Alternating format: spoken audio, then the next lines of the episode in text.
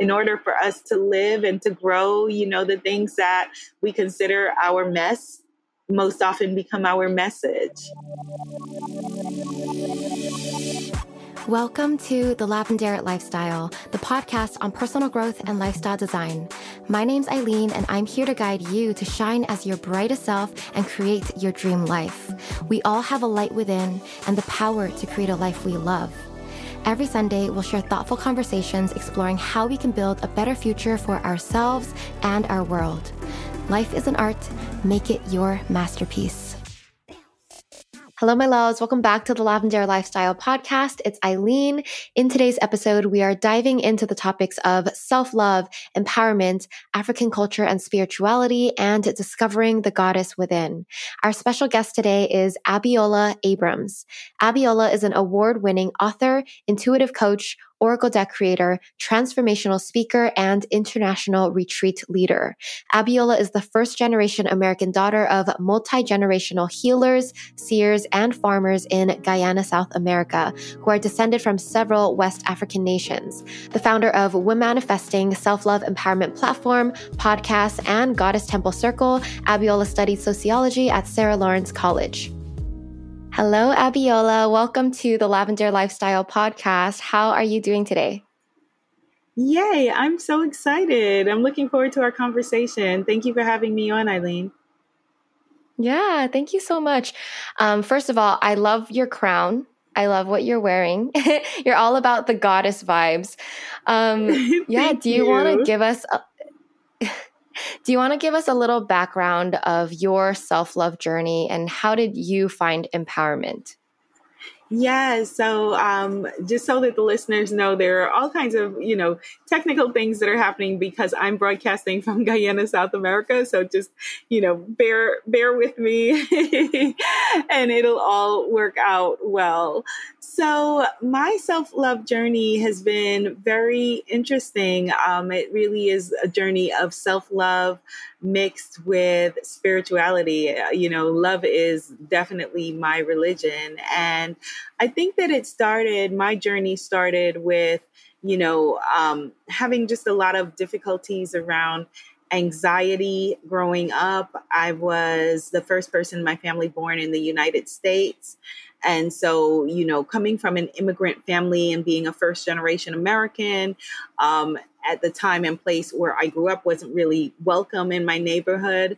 So I had a lot of difficulties um, with, you know, growing up and getting along with people and and all of that. Um, I was really I was a really friendly person, but I was a very introverted and shy person, and it wasn't helped along by the bullying part of it. And so, because of these challenges that I had growing up, which were really gifts in strange wrapping paper, I started to look for because it wasn't finding love, you know, outside necessarily. I started to look within and realize that there is a self love solution for every problem. So that was the foundation of my journey. And how old were you, and what kind of resources led you to discovering self love? So I think that, you know, it wasn't like a one moment, like a hallelujah, I'm healed mm-hmm. moment or anything like that. It was, you know, really a journey over, you know, I think probably like all of my teen years from being like a tween all the way through my teen years. And the wonderful thing is that my dad is in addition to being so many things a journalist author etc he's a multi hyphenate but he's one of those hyphenates is a minister. He's a minister um, and he was always he's always been throughout my life a student of spirituality. So he would have these um, a lot of like esoteric books in his own personal library and you know things like he subscribed to something called uh, the rosicrucian digest. And so i had all of these things things you know at my fingertips and you know was kind of dabbling and checking them out and reading them. And you know he had like motivational stuff like from um, zig ziglar. And you know getting mm-hmm. having this stuff as you know a foundation was really cool. And back in the days, Tony Robbins used to do infomercials, these inspirational yeah. infomercials. Um, and I used to watch those, and they sounded like the books that my dad had. And, you know, all of those kinds of things, you know, really um, for me were were you know, of course, unbeknownst to me of where the path would go, but a bit of the foundation, you know, bricks in the foundation for for what I'm doing today. Yeah. And you mentioned that you are a first gen American. So how did your culture tie into this journey? Like were you the type to embrace your culture like and your, you know, where your parents came from or were you kind of you wanted to create your own identity? What was that? like? Because I do feel like you have a lot of this Af- African culture influence in your work. Yes. So my my culture was very strong. I mean, my my personal my personal um, everyday and everything was very influenced by my parents, by our heritage, by where we were from. And I wish that I had the insight, you know, or the foresight to be able to say, I loved it and it was great. You know, I did, mm-hmm. I did love it but it also for me was something that made me different and made me stand out yeah. which as a kid is the last thing that you don't that you want you know so it yeah. added to you just want to blend you know, in the, say that again I just said as because for me, I relate. Like you just want to blend in as a kid. You don't want to be different. But as you get older, you learn. Oh, my culture is really cool. Yeah. Yes. Yes. Absolutely. That's exactly what it was. Um, you know, I didn't want to have like a, a, strange quote unquote name. I didn't want to, you know, we ate strange foods. We ate, you know, and and so having all of these things that you might secretly feel inside are, you know, cool and wonderful and unique and your parents are teaching you your culture without even trying as you know, you know, you just reference, you know, just by being and as now as an adult it's really cool looking back but as an as a child it was really uncomfortable Mm-hmm. Right. So, what led you to writing books about self love? And in the beginning, did you tie your culture to it or was it not there yet? So, I feel that's that's a great question. I think that my culture, my cultural background is so much a part of me and how I approach everything and how I approach life. And I think that, you know, with without trying, you know, that the things that I'm writing and I'm doing now are purposefully rooted in my culture. I think that, you know, with previous projects, it may have not have been as purposeful but everything that I do is going to be of my culture. You know what I mean? Like mm-hmm. it just it just mm-hmm. is. Um, I one of the interesting things that I feel like is a wonderful gift is that my culture is multi-layered. So it's not only, you know, Guyana in South America where, you know, my deep ancestry is from, where I am right this minute, but also West Africa where my my ancestors were before they came to Guyana. And then for me, I'm very much a New York girl you know, I'm very much a hip hop mm. generation New York City girl. Like that's who I am. I was in, you know, a rap group when I was 15 years old, you know, so all of those things are my culture, you know? My love, I want to take a break and let you know that we just launched some new products on the Lavendaire shop, and I am so excited about them.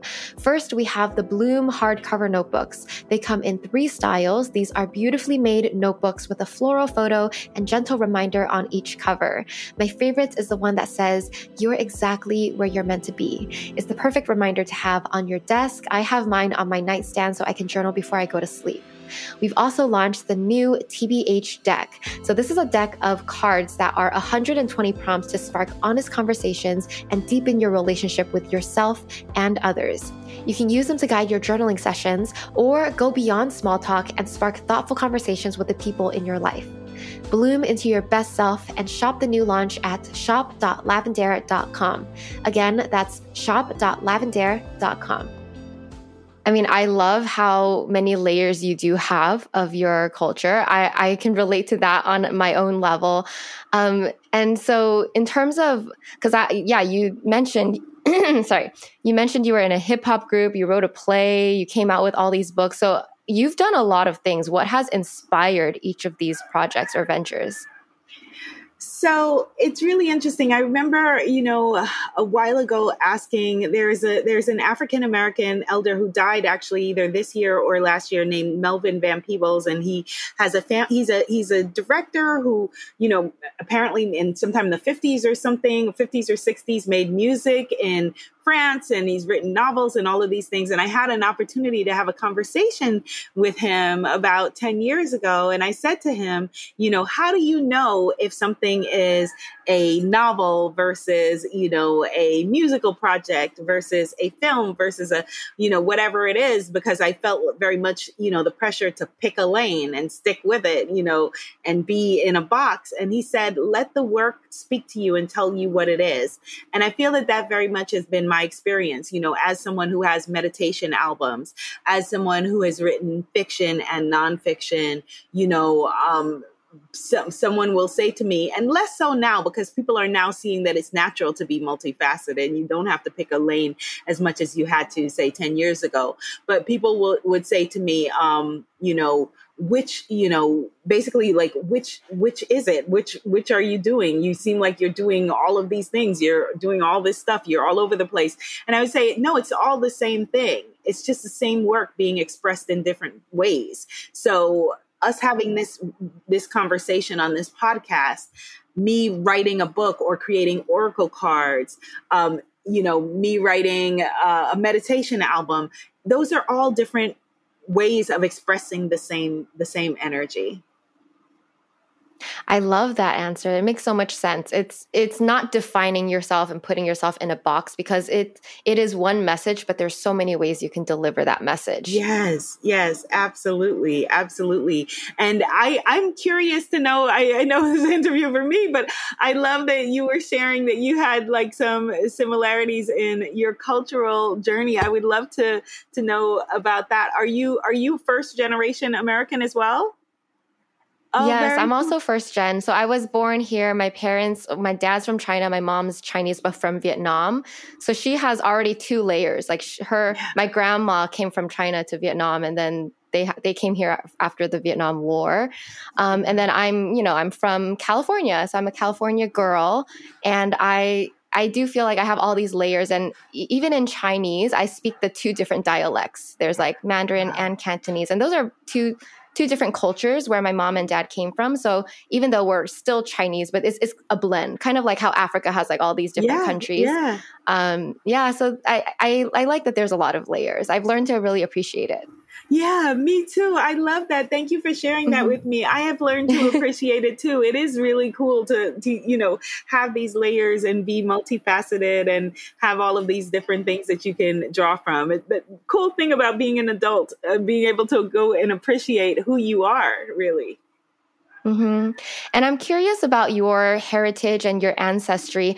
Is this knowledge that, like, did your family pass this down? Because I'm sh- like, how long have they been in South America? Like, how how do you continue those stories and that culture? So I'm really fortunate in that my family did pass it down. I thought that everybody's family mm-hmm. did, but I, you know, I'm finding out that no, a lot of people's families, yeah. you know, a lot of people just don't, you know, for, for reasons of trying to assimilate and wanting their children to have a better life and all of those things. You know, a lot of um, immigrant families try to forget the past as much as possible.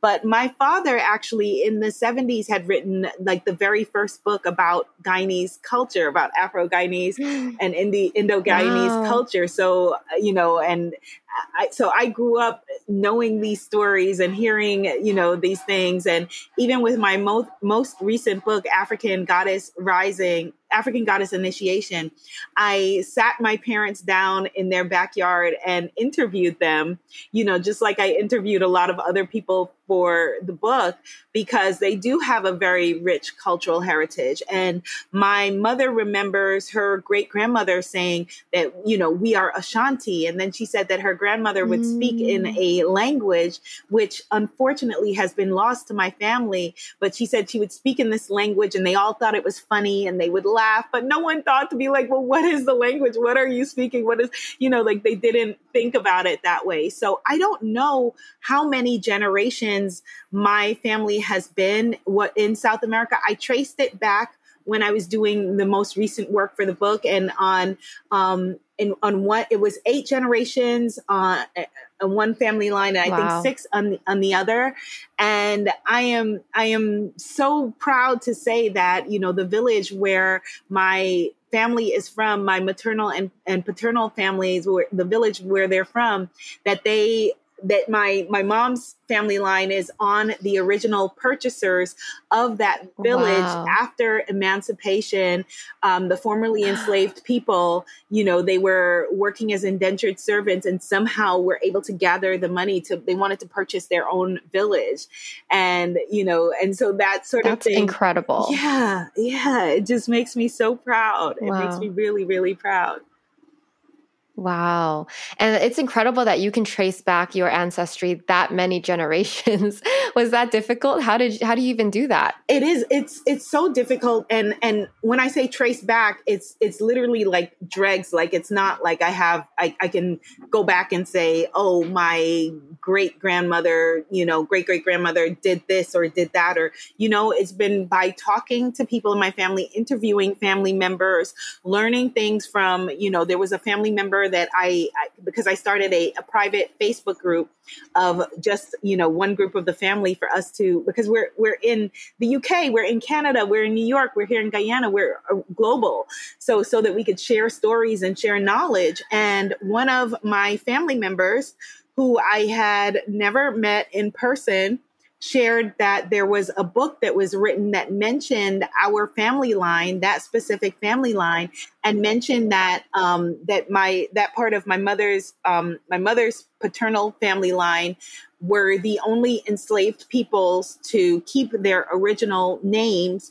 when they were brought to Guyana because they were brought in order to be healers in order to be oh wow. Yeah. so they were already healers at that point. Yeah.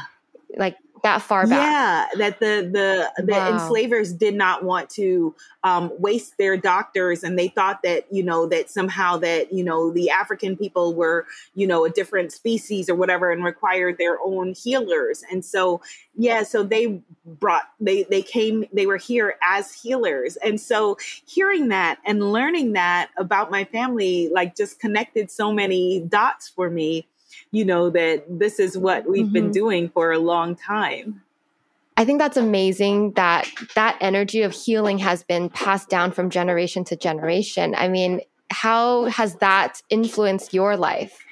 Oh, wow. I think it influenced my life in a way that I see everything as, you know, a means of healing. Your beautiful doggy who's in the background, you know, he, he's a, he's a, he's a, he's a means of, of healing.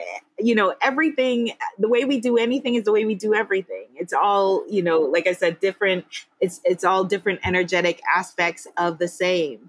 And I think that knowing, that this is my heritage that you know my family has been doing for a long time influenced me in a way that it, I think it made me more confident because it's really daunting and really you know it can be really frightening to use words like healer, you know, especially mm-hmm. in the mm-hmm. current climate that we live in where it feels, it can feel at times, especially if you're a person with anxiety, that everyone is waiting to pounce and being like, you know, who are you? Who, how dare you? Why, why would you say, you know? And so it gave me an assuredness of being like, oh yeah you know like none of none of the petty stuff matters like this is this is this is you know why I was born. And my family has done right. this in different ways. And so it may not have looked like, you know, coaching did not exist when my great grandmother was a midwife and fertility healer, you know, a few blocks away mm-hmm. from where I'm sitting today. But the way that she cared for her community and they cared for her, it was the same work in a different iteration. Right. That's amazing. And and with what you're doing in your life and career, do you feel like both of your parents have been very supportive of that since it, it is it, it, seems like it's a similar vein. Well, I think that they're they're supportive now. They're extremely supportive, but you know, all of the stereotypes about immigrant parents, at least as I've yeah, seen, still ring true. true. yeah. So you know, my I remember when I was in undergraduate um, in college, my dad. It seemed like it, it, really in my brain seems like he would come by once a week to talk about becoming a lawyer.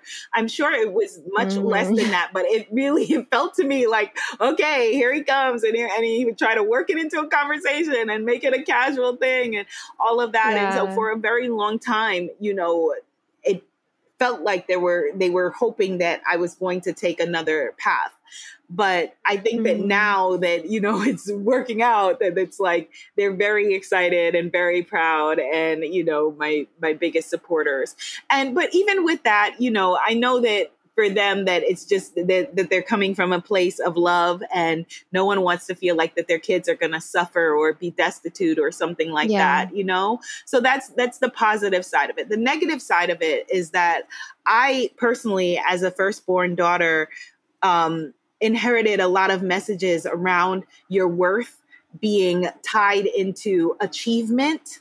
Um, like my mother would tell, you know, me too. Yeah, that's me. Yeah, yeah, yeah. Where it's like, you know, mm-hmm. how you know how uh, how, you, how productive you are and how how much you've achieved, and you know, and so being able to free myself of that, you know, value, you know, yeah, your self worth yes. tying to that. Yes, absolutely. Absolutely. For you, how has that journey been? Uh, I've learned to, I'm letting it go. I'm in the process. It, it's something that I realized. I mean, I think I've always been the achiever, the responsible yeah. older sister, yeah. you know, the firstborn.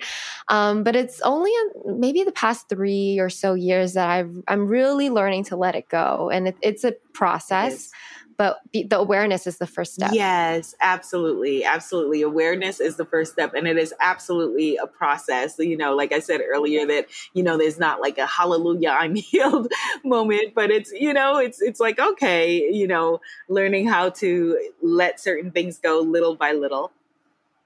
Mm-hmm. Yeah.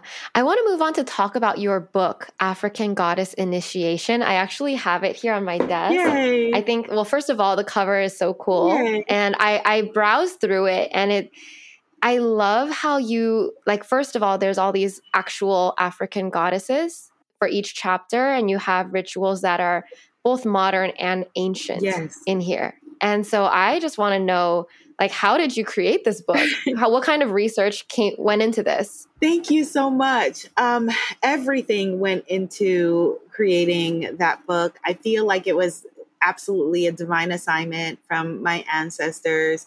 And it's interesting like sometimes when i'm in the middle of a book like i get kind of paranoid because I'm wanting this work to come out into the world. And so I'm like, oh my God, don't let anything happen to me before, you know, like telling my sister if anything happens to me, you know, here's the stuff on the book, put the book out there, you know, and people are like, that's, you know, the last thing that we would be worried about at that point. Um, but um, I did many different layers of research. So there were the spiritual layers of research, you know, my own personal spirituality and spiritual journey and the things that, you know, that I have, you know, downloaded or channeled, or however you want to uh, phrase it. Then there was, you know, I have a very strong academic background and, you know, my mother was a teacher here in Guyana. And so coming from educators and, and writers, you know, the academic doing scholarly and academic research, um, which in this area hasn't been done, you know, to a lot of this degree. And then I did um, first first person sources. I I interviewed healers and worked with healers, you know, in throughout the African diaspora in Haiti, in wow. West Africa, you know, in Guyana. And so it was a very multifaceted thing where during the pandemic, you know, this work was my salvation to be able to live, breathe, you know, and, you know, escape into, you know, um, escape into this beautiful ancestral journey. And so yeah so that was so so i love that you have the book. And for me the the fact that there are those ancient rituals and then ways that we can add ritual to our lives i say that this is not a book so much as that you read it's a book that you do. You know the same way with a cookbook that you you you know you do a cookbook. You know you do mm-hmm. this book. It's that ritual is the way that we engage with the sacred Wow. That's amazing that you had so many layers of research in creating the process. How long did it take to complete this book? It, I'm just curious. It took a lot shorter than one would think. I think because I was working in such a concentrated fashion, it took nine about nine mm.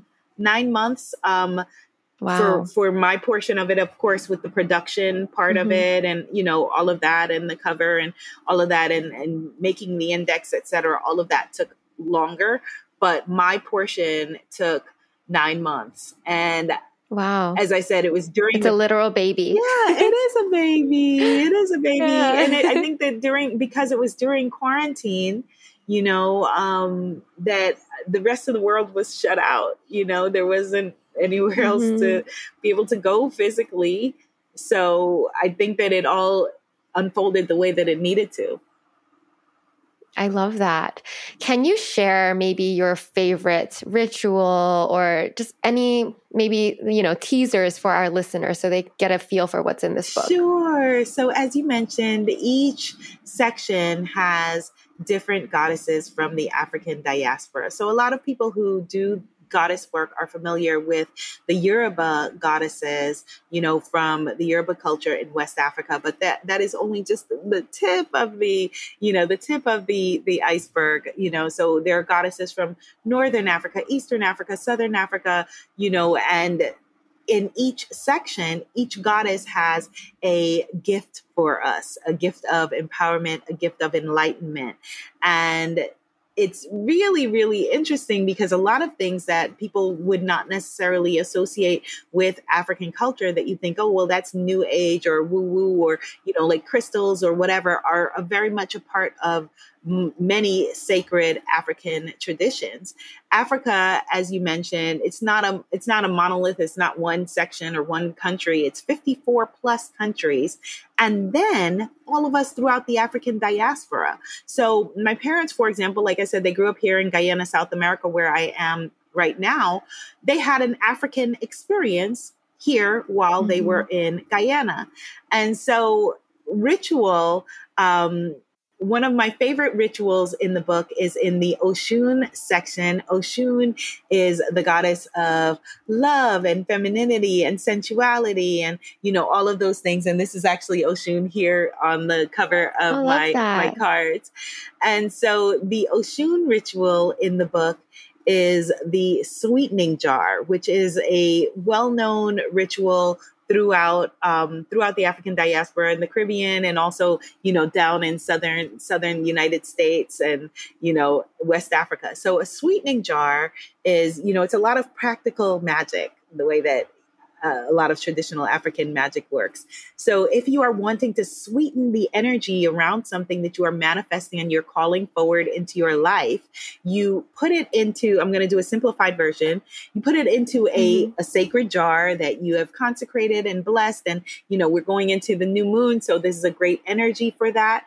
And so, the same way that you would make a vision board that would have visual representations of your intentions, you would create pick call this a vision jar basically so you can write out sacred intentions of what you are calling in on slips of paper put them into the jar with sweetening elements so like honey mm-hmm. which is what oshun wow. represents yes yeah, so honey um, brown sugar you can use chocolate kisses if it's a love ritual, a self love ritual, you know, things that are sweet. You can use cookies, using all of those things and putting them into this, like, um, this, this jar with your intentions. And you would create a ritual where if you have a goddess altar, for example, it could be on the ritual, on the, on the, the ritual could be on the altar for seven days. It could be, you know, four days over the new moon.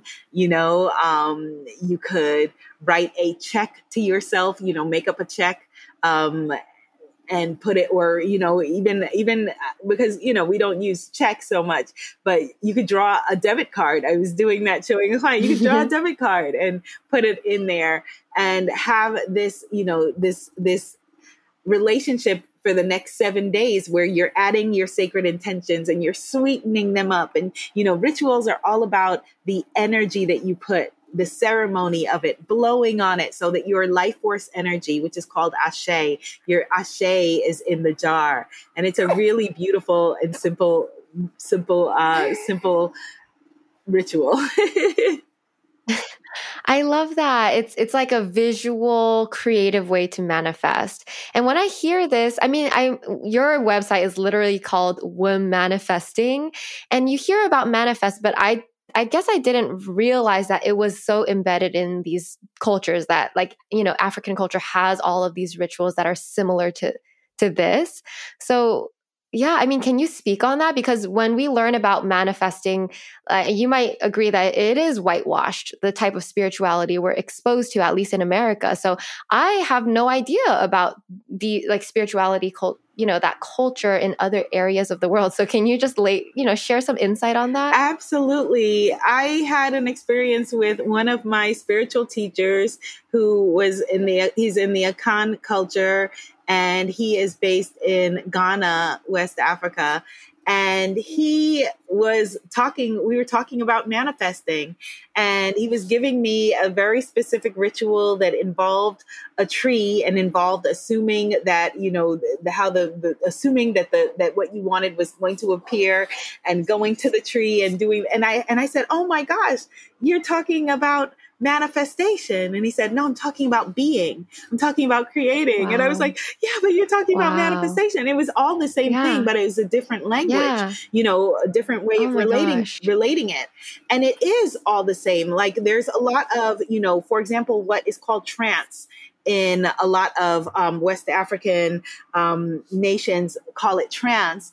It's meditation you know it's visualization yeah, there is yes. a in zulu culture there's a consciousness that is called umbilini consciousness that is very much with the same as um, very similar to kundalini that is you know in hindu culture and i think that it's because the greats you know the the the ancients were all pulling from the same you know the same energy stream mm-hmm. and so yes this is all very very much very much a part of african culture global african culture and it's one of the reasons why i'm so excited about this project because i have been the beneficiary of i benefit from many different cultures like i just mentioned hinduism you know with chakra work and you know yoga and you know um, with Taoism and with you know um, so much, so much, so many different other cultures with feng shui. You know, so many different cultural gifts that I benefit from. And so when people say, "Oh, well, can I read this book if I'm not African?" I say, "Absolutely," because you know for all of us to receive the gifts that we are needing, you know, from each other is a beautiful part of our human journey and experience. I love that message. I agree that this needs to go out to more people because I don't, it's, it's not exposed. You know, people don't realize. I, I, mean, at least for me, I have not heard that much in African spirituality. Yeah. And I love how you explained it. It's all, t- it's all the same. It's coming from the same source, yeah. but in different languages. Yes. You know, the, the me- different messengers in different languages throughout time. That's a beautiful beautiful idea. It is. Um, it is. And I just yeah. want to just add, Eileen, that, you know, it's not accidental that you haven't heard this. That my, mm-hmm. one of the mm-hmm. things I did not know about my father's experience growing up until I interviewed him for the book is that when he was growing up in British Guiana at the time, which is now Guyana, you know, that African spirituality was illegal and so oh there gosh, were raids I didn't know that. where, you know, they had to hide their altars, hide their candles, hide their drums. This is in my father's lifetime. So this is not, wow. you know, I knew that this had happened, but yeah. I thought it was like some ancient thing. I didn't know that this was my father's wow. experience in his lifetime. And it was the same very much um, through throughout um, colonialized Africa on the continent as well, you know, where and and in the United States where African spirituality was permanently demonized. And so we think of you know things that are evil and bad and all of that stuff. And you know it, it wasn't it wasn't by accident. That is oh, that's so sad to think about but it's reality. Yeah. and and that's why when i look at african american culture i don't really see much of like this like it hasn't it seems like it hasn't been passed down oh but it is and that's that's and the thing that yeah. even like when we talk about twerking you know there are cultural oh. dances where i can oh. draw a direct response hip hop hip hop music you know rap music you know when we look at there's there's a culture called griot culture which is the storytelling culture where you know the casts of storytellers storytellers would marry other storytellers and they would mm. each have thousands of years of tribal history and stories that they told through you know using song as a way to to memorize and pass down all of this oral literature. And so it's it's there. We just didn't know what we oh, were ah, looking at. that. it's all there.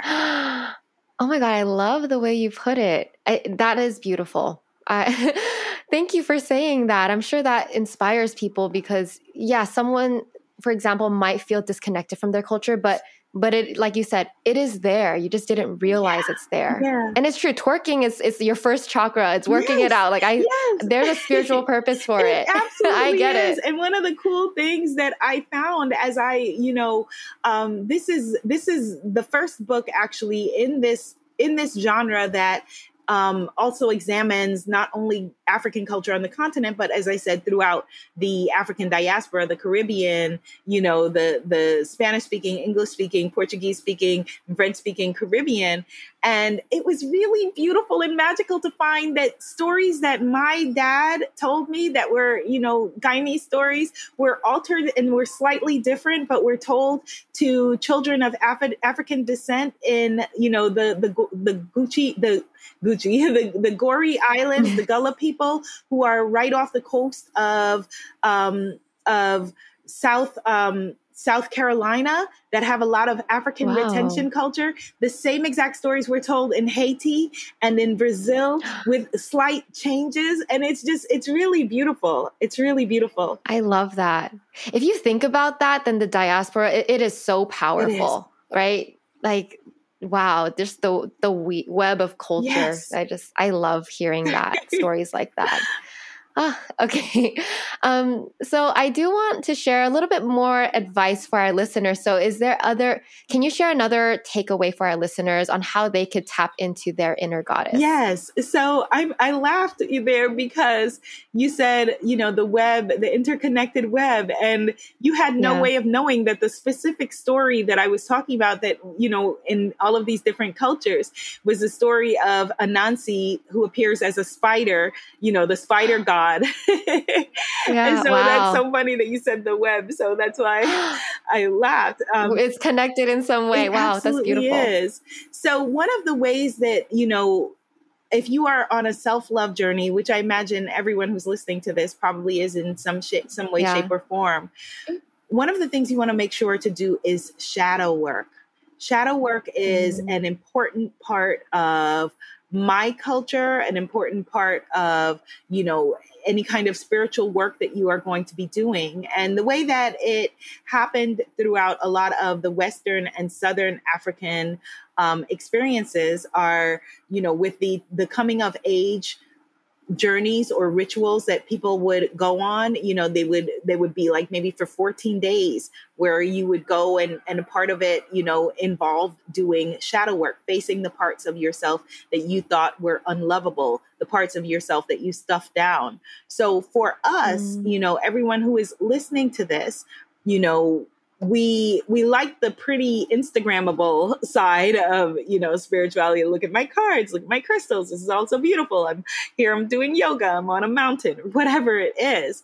But you're not really going to have a personal breakthrough until you address your shadow. Everyone has shadow parts of ourselves unloved parts of ourselves that we stuffed down, that, that we were told by the well meaning people who raised us were not acceptable. You know, you and I were talking about mm-hmm. our first generation eldest daughter journeys you know so there was a lot of stuffing down of you know I, will speak to my experience you know speaking loudly is not ladylike or you know you don't want to mm. make waves you don't want to you know make other people uncomfortable you don't want to you know a lot of people pleaser energy i inherited and so those kinds of things for me are my shadow self and so one of the ways that you could find your shadow if you're listening to this and you're like hmm what I don't know that I have a shadow. Look at the people and the behaviors that really annoy you and piss you off mm. and disgust you and trigger you.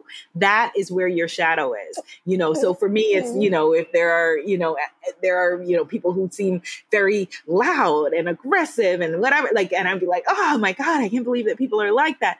It's because, you know, for me there's a part of me that was yearning and wanting to be like that and needing to be outspoken and wanting to be able to own my voice and claim my voice. So you want to look at that's that's a great place to start. Look at the the the behaviors, the the ideas, the thoughts that trigger you in a big way and then look yeah. for where are those parts of yourself where did you stuff those parts of yourself down and what what what how do those things serve you? So if for example it's you know being a you know an aggressive mean person which i wouldn't want to be but if i think about okay how has are there is, is there any time where being aggressive um, in that way could serve me. Yeah, there are there are there are times where I've had to stand up for myself and get what I want, or you know, I was standing somewhere and someone cut me in a line, or people were you know ignoring me, and I had to assert myself.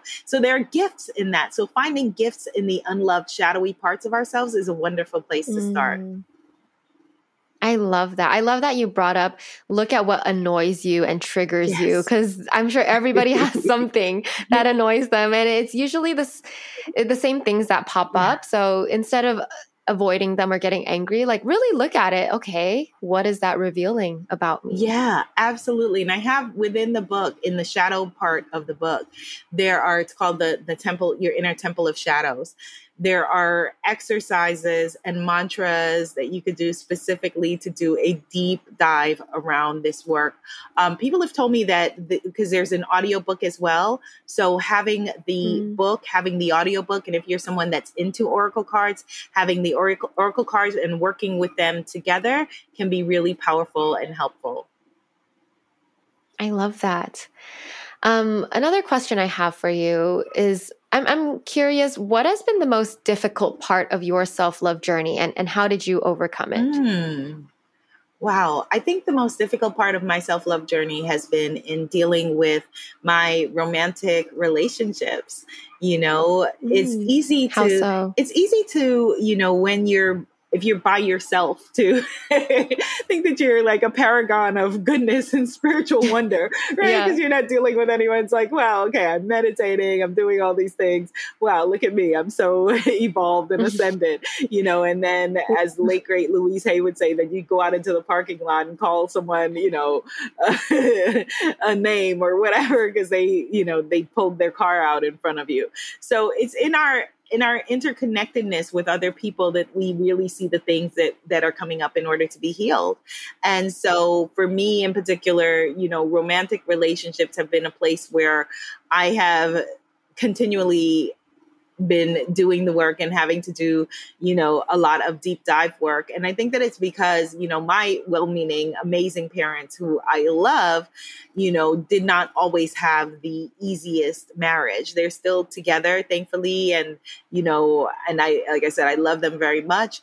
But I saw a lot of unhealed energy, a lot of, you know, um, unhealthy relationship energy from the both of them when I was growing up. Mm. And the, one of the great things that they have taught me is that you can you're never too old to to to learn. You know, they are still learning and they are still evolving. But mm-hmm. during my formative years, you know, there were a lot of problematic things that were happening. They were breaking up and getting back together and breaking up and getting back together. And so there are a lot of those things that I'm having to heal and work on in my relationships. And, you know, it's just, we we all have something you know? We all have stuff that you know that that is a part of our journey. This this beautiful baby girl my beautiful daughter who is on my lap i want her to be I love to never that. experience like a moment of stress or trauma or strife in her whole life. I, if i could you know i would protect her from everything. But that's not the way of the world in, in order for us to yeah. to live and to grow you know the things that we consider our mess most often become our message. So they, they yeah. are gifts in strange wrapping paper. Yeah, and and I for the listeners who aren't seeing the video, Abiola does have her baby girl of three months on her lap, which I think is so sweet. And and Abi- Abiola, you're amazing for being a mom coming on a podcast you. at this time because I would I can't even imagine.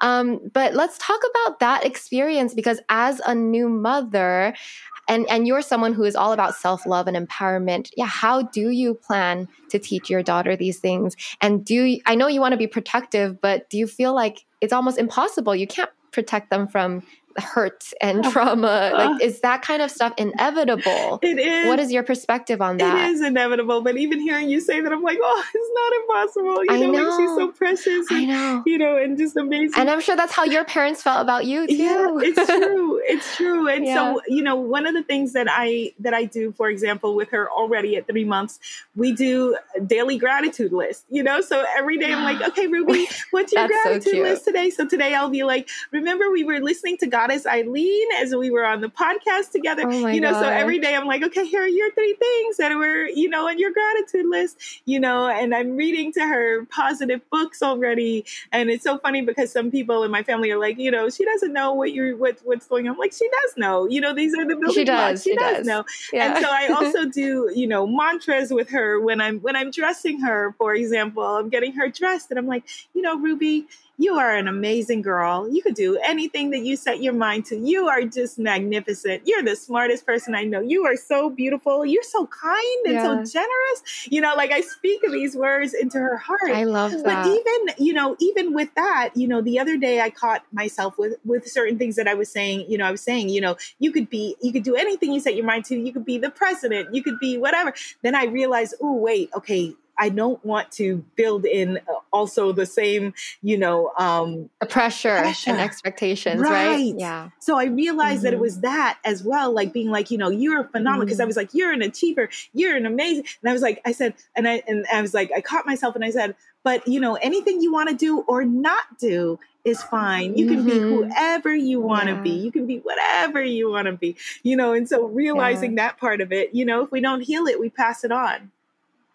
Mm-hmm. Wow. I first of all, you are so cute. That is so cute that you you really you're embedding all of this positivity, all of this manifesting so early on in her life. I, I want to fast forward like 18 years and see what Ruby becomes.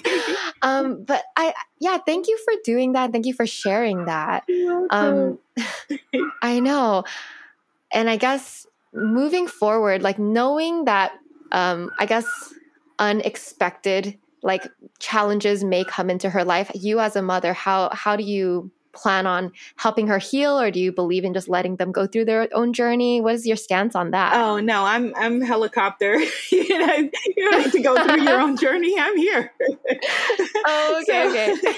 so there there is a culture that at this moment is escaping me, but it is, I believe it's the Kung culture in southern West Africa, where the first three months of a child's life is considered, you know, the the next uh, trimester. You know, so it's it's mm. you replicate the patterns of still being in the womb, and so I have been carrying. I lift my daughter up. I carry her. I hold her a lot, which to my culture in Guyana, to my you know Afro Guyanese cultural heritage is horrible parenting. You know, the first oh. thing everyone said as soon as she came home is not too much hand. You don't want to hold her too much. Mm-hmm. You don't want to, you know, I'm like, oh no, you don't want to take too much care of her and have her feel that she's loved and that someone really, you know, adores her and that she's really supported, yeah. you know, but it, it was, it's very much a, a message of, you know, just put the baby down and let her fend for herself. And I believe the complete, yeah, yeah. you know, opposite, you know, I know from my own experience that there will come a, a a time where she wants nothing to do with me. And so, in the meanwhile, before we get to that point, you know, I'm just going to try to instill, you know, as much through conscious parenting and through me educating myself, you know, around being her mother as much as possible, as much of a foundation as I could give her, you know, the better. And it starts with a lot of things with me having to go first. So if I want her to be mm-hmm. strong and courageous, and all of those things, I've got to go first. So I'll share with yeah. you really quickly before we go. There was a lizard problem here on this property. Oh my God, it's giving me chills to talk about it even. but, you know, so there are all these lizards everywhere, and everyone here thinks it's really hilarious that me, as the American, come back home, you know, is freaked out by lizards. So I even tried to like hire a cab driver to come and like remove the lizards, and people laugh it off because they think I'm joking. And I'm like, no, I'm not joking. Help me, these lizards.